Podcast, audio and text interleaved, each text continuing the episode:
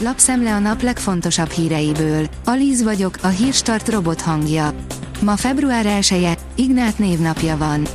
A G7 kérdezi, miért kapjuk négyszer drágábban az orosz gázt, mint a csehek. Széjártó Péter szerint az orosz gázszerződés árképlete sokkal kedvezőbb, mint a korábbi. Azzal az árképlettel azonban az elmúlt két évben több mint 1000 milliárd forintot spóroltunk volna. A 444.hu oldalon olvasható, hogy Orbán 14 millió forintot spórolt össze a feleségével közösen. Rogán Antal összesen már 1,1 milliárd forintot kapott találmány hasznosítási díj címen 2017 óta. Van olyan miniszter, akinek egyáltalán nincs pénztartaléka, Gyurcsány viszont milliárdos lett.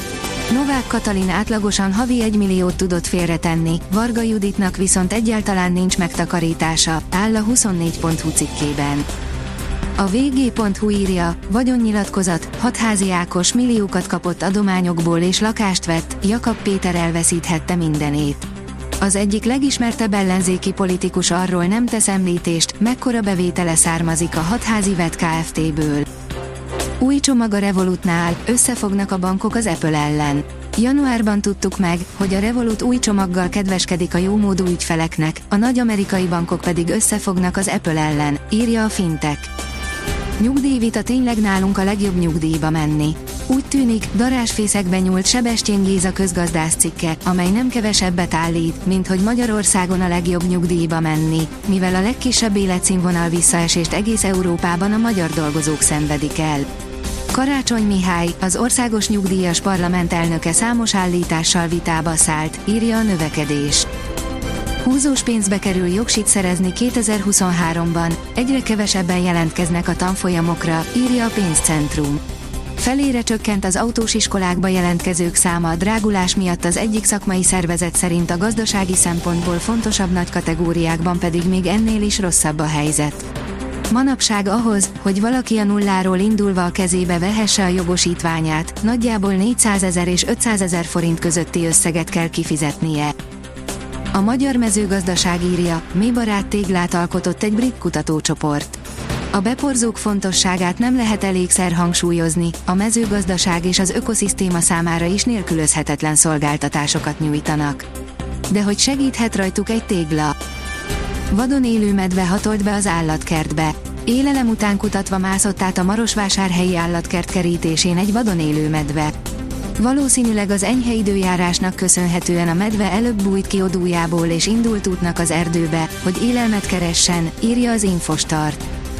A portfólió oldalon olvasható, hogy első alkalommal kaphat nagyobb hatótávolságú rakétákat Ukrajna az Egyesült Államoktól. Az Egyesült Államok több mint 2 milliárd dollár értékű katonai segélyt készít elő Ukrajna számára, amelyben első alkalommal lehetnek nagyobb hatótávolságú rakéták, írja a Reuters két amerikai tisztviselőre hivatkozva.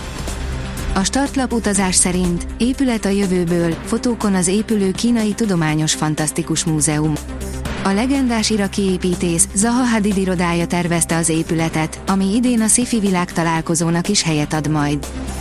Egy szálgatyában menekült étterméből a Fradi legendája, írja a sportál. Eltűntek a legendás válogatott focista erekéi, bíróságon folytatódhat a döbbenetes ügy. A rangadó oldalon olvasható, hogy a Chelsea az utolsó órában robbantott bombaüzletet. Brit csapat még nem fizetett annyit, mint a londoni klub Enzo Fernándezért. Enyhe idővel kezdődik a február, de meg lesz még ennek a bőjtje. A hét közepén még enyhe időre számíthatunk, majd a hét második felében több hullámban hidegebb levegő áramlik fölénk, lehűlés veszi kezdetét, írja a kiderül. A Hírstart friss lapszemléjét hallotta. Ha még több hírt szeretne hallani, kérjük, látogassa meg a podcast.hírstart.hu oldalunkat, vagy keressen minket a Spotify csatornánkon, ahol kérjük, értékelje csatornánkat 5 csillagra. Az elhangzott hírek teljes terjedelemben elérhetőek weboldalunkon is. Köszönjük, hogy minket hallgatott!